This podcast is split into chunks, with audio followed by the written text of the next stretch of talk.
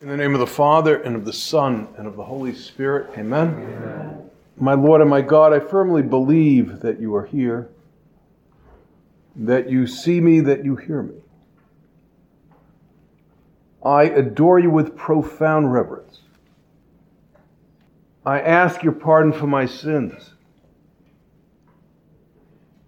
and the grace to make this time of prayer fruitful. My Immaculate Mother, Saint Joseph, my Father and Lord, my guardian angel, intercede for me. With your permission, Lord Jesus Christ, truly present with us in the Blessed Sacrament. As we come to adore our Lord, we've been doing that throughout the evening. We ask you, Jesus, to help us penetrate the designated topic called the conversion of the children of God. And as we try to get into the heart of the topic, we reflect on Jesus' rich imagery that describes the mystery of how the life of Christ grows in an individual. In fact, the phrase kingdom of God signifies that life of Christ, and the growth of the kingdom, which is not of this world, signifies generating new life in Christ.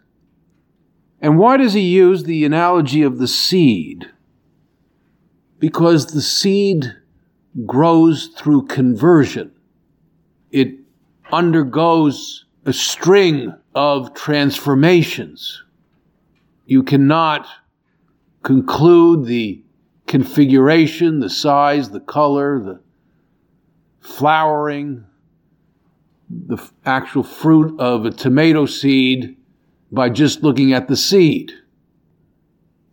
Without knowing the end result, there's no way we can conclude a tomato plant just like looking at an acorn, which reflects divine sense of humor, little cap, uh, you'd think it would be ready to smile at you if you look at it enough. An acorn, you could never deduce that it's going to be an, an oak tree. And our Lord uses those images to teach us how to be completely immersed in Christ. What's the goal? The goal is to be able to repeat with St. Paul, it is no longer I that live, but Christ who lives in me. We notice that his first words, virtual first words, in the Gospel of St. Mark, right after he officially goes public, he gets baptized, and then he goes on a 40 day retreat. It's even longer than an Ignatian retreat. Ignatian retreat is 30 days. This was 40 days. But at the same time, this is using medieval hyperbole. So I don't think it has to be taken literally. But he sojourned for 40 days and 40 nights. And that sojourn was marked by deep prayer and a penitential life, living in the harsh climate of a desert and, and fasting. And his first public words, at least in St. Mark, is repent and believe in the gospel. The Greek word for repent is metanoia. And the Greek experts say that metanoia is a lot more than disfavor or sorrow over factual wrongdoing or a deed that was ethically wrong, as much as it's an overhaul, it's a deep repentance with the idea of undergoing a profound change. So it's kind of hard to accurately translate the original word, which is metanoia. It's that overhaul, that complete change of heart. And it's not a question of brute effort, because we may not be up for brute effort. And we could put forth brute effort, doesn't work. Or we may not be up for too much effort. We've been at this before. And step number one is to tell the Lord, Lord, give me that grace of repentance. Help me repent. Help me allow you to put my heart through an overhaul. Repent and believe in the gospel. Now, these two words, the metanoia, uh, I don't know what the Greek word for belief means, but I think you would all agree that ultimately, when Jesus uses the word belief or faith, that we must have faith, we must believe, those are meanings I'm taking from the last three popes, John Paul and Benedict and Francis as well. That belief ultimately means trying to become a saint. Now, why do I, why do I say that? Because the ultimate belief is to take to heart every word Jesus enunciated his example, his witness, his sentiments, his teachings. That is ultimately what belief means. My faith is not where it should be until I embrace everything the Lord says. But there are, there's a nuance of difference. The metanoia involves examination of conscience. It involves not factual knowledge, but it, in the Gospels, in the four Gospels, conversion always begins with a conversation with our Lord. And they experience the love Jesus has for them. And then they examine themselves upon seeing our Lord, then they reflect on their own life, not as a way of becoming discouraged or down or pessimistic because, you know, he's so high up in goodness and I'm so far below what goodness should be. It's okay. I, I look at him, I see his love, and I want to remove those barriers between myself and him. So there's no, every conversion in the public life of Jesus always begins with an encounter, with a friendship. So my step number one is to speak with him and to ask the light of the world to enlighten me so that I see myself with the idea of changing and becoming more like him. That's the repentant part. That is why David in Psalm 51, inspired heavily by the Holy Spirit, reveals the Lord's favored penance, a humble and contrite heart. Because a humble and contrite heart allows for conversion. That's a conversion always begins with that humble and contrite heart. And it is a grace. We could reflect on St. Augustine's life, uh, kind of a template, a standard, his confessions, very avant garde in the fourth century, even today it would be avant garde, where an actual bishop of a diocese publishes a Pulitzer Prize book that includes all his wrongdoing and his sin, in his past life, etc. And Augustine narrates in his Confessions that he converted at a certain point in time, that he was already in contact with a future saint, St. Ambrose, and also, also his mother, St. Monica. And he, he couldn't overhaul his past life yet. The engine started to move, the converting engine, and he started to pray for purity. It wasn't, you know, ever since he was a young teenager, that was not one of his chief virtues. He was cohabitating as a teenager, had a child out of wedlock. And he had some good intentions and gave up his mistress of almost 20 years only to acquire a new one. And he asked the Lord in his prayer, Lord, grant me chastity. But then he had a little proviso attached to that prayer of petition. but not yet. But only when he heard a, little boy singing, he was like many an academic, he was probably sitting on a chaise lounge in the backyard on a sunny day in northern Italy, and uh, he heard Tolli et legere in Latin, take and read. And so he had a scroll and he just randomly opened it up and hit chapter 13 of St. Paul's letter to the Romans, which I'll paraphrase to give up give up your light your, your life of drunkenness and debauchery and embrace the light of Christ. Today is your day of salvation. And that's when he finally agreed to convert. That was his overhaul. But what is implied is that conversion, as St. Josemaria says in The Way, that's the work of a moment.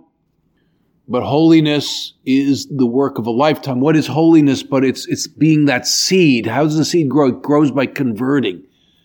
We want to be in a constant state of converting. Lord, give me the grace of, a vigilance, a serene vigilance, even a serene tension, always looking at Christ, looking at me, trying to discover tiny ways. That's why the Lord uses the, the, the mustard seed and or the grain of wheat, because He it's our Lord who says it. Take baby steps. I mean, I'm filling in the blanks. But take little tiny steps, but keep taking them. And not steps of performance.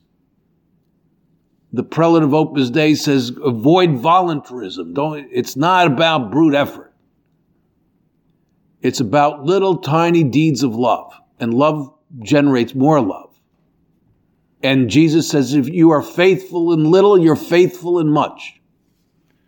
Perhaps state of conversion is, I don't know if any of you gentlemen have been in the section of Shellbourne Retreat Center or Conference Center.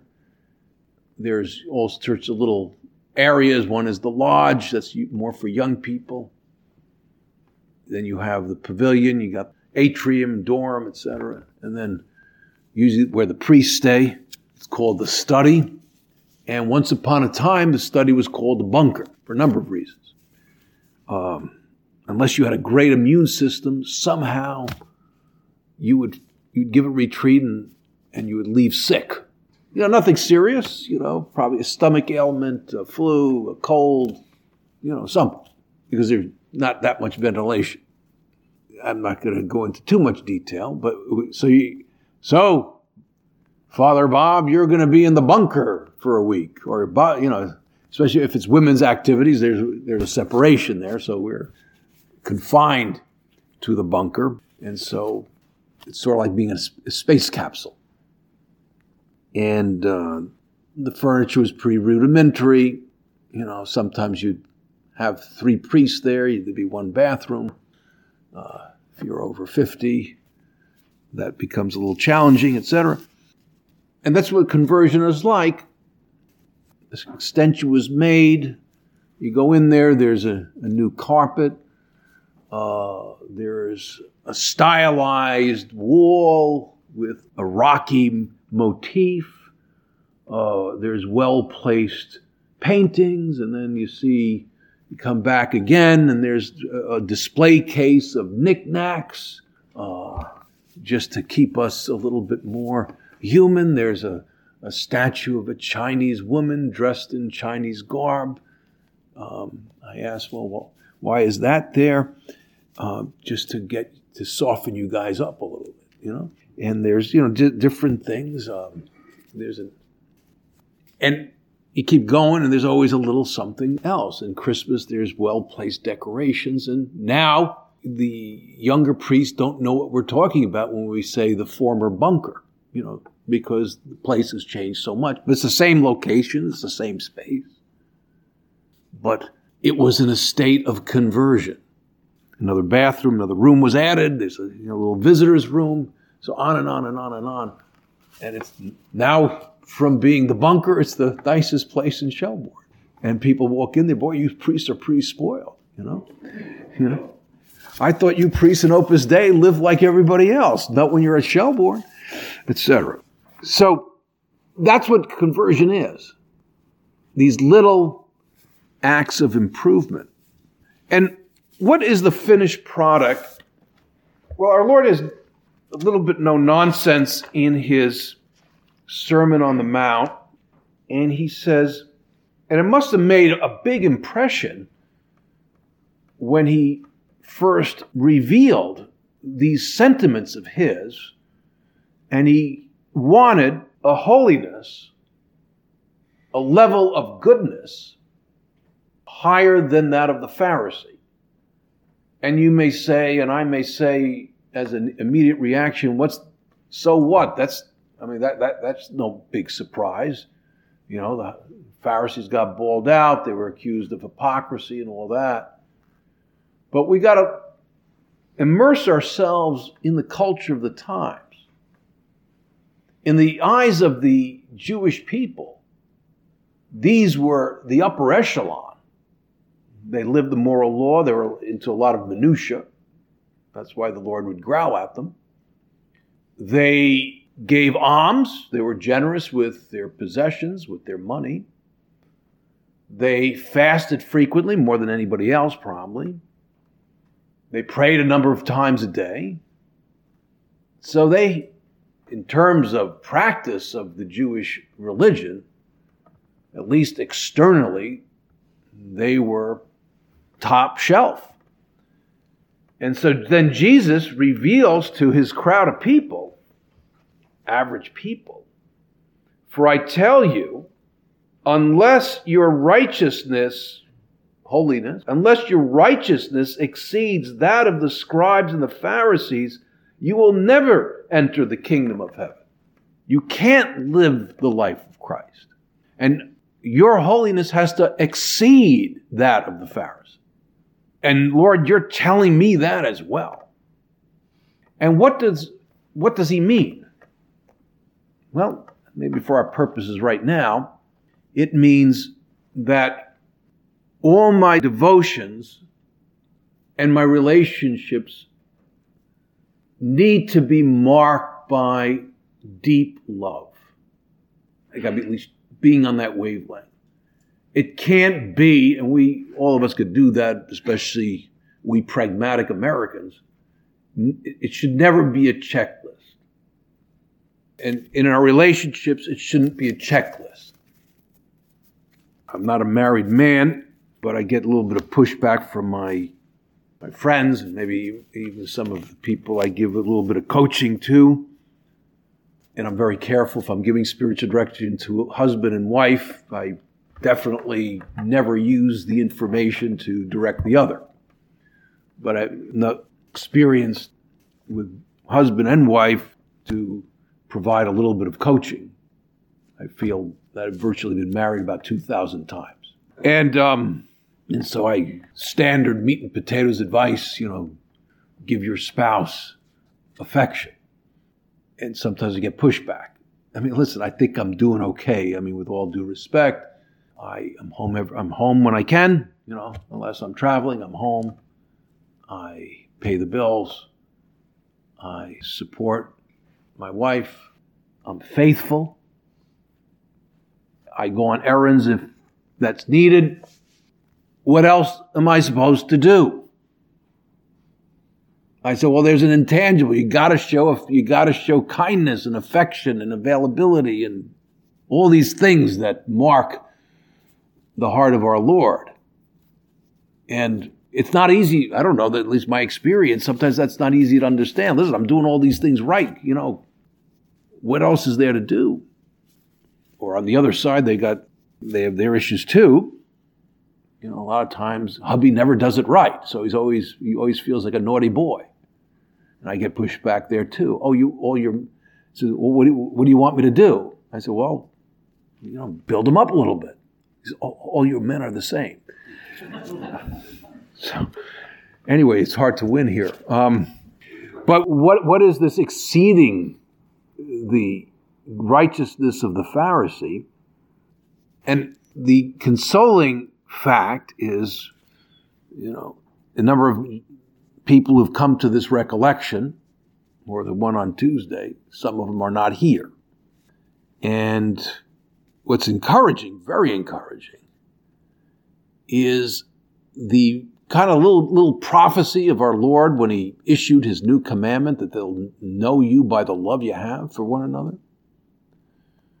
I can honestly say I probably, and without exaggerating, probably a, a hundred times, you know, both men and women who lived a very holy life and were in a state of conversion. Perhaps they didn't realize it. They were in a state of conversion and family and friends would identify them as someone who lived a lot of charity.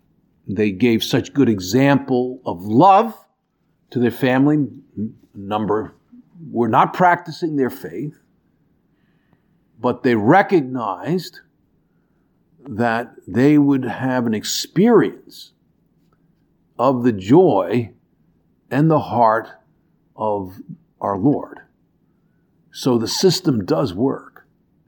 And we're all a work in progress. St. Josemaria says here in, in Christ is passing by, he says here, we cannot stay still. We must keep going ahead toward the goal St. Paul marks out. It is not I who live, it is Christ that lives in me.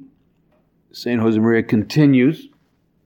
This is a high and very noble ambition, this identification with Christ, this holiness.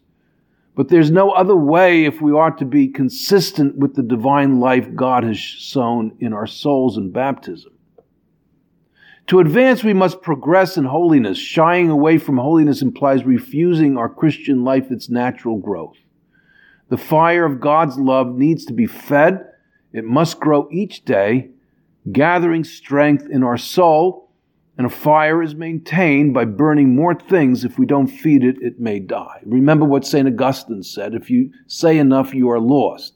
Go further, keep going, don't stay in the same place, don't go back, don't go off the road. Well, we, we close our prayer. Mary will never turn a deaf ear on our plea for conversion. With that holy vested interest or ulterior motive, I want to be a light of Christ. I don't make myself a light of Christ. The Holy Spirit does through conversion, but I cooperate with my struggle. Help me come up with deeds of love, Mary. Help me see where you want me to conform my life more to your sons. And I expect, I say this humbly, confidently, that you hear our prayer and help us make effective resolutions. I thank you, my God, for the good resolutions, affections, and inspirations you've communicated to me in this meditation. I ask your help in putting them into effect. My Immaculate Mother, St. Joseph, my Father and Lord, my guardian angel, intercede for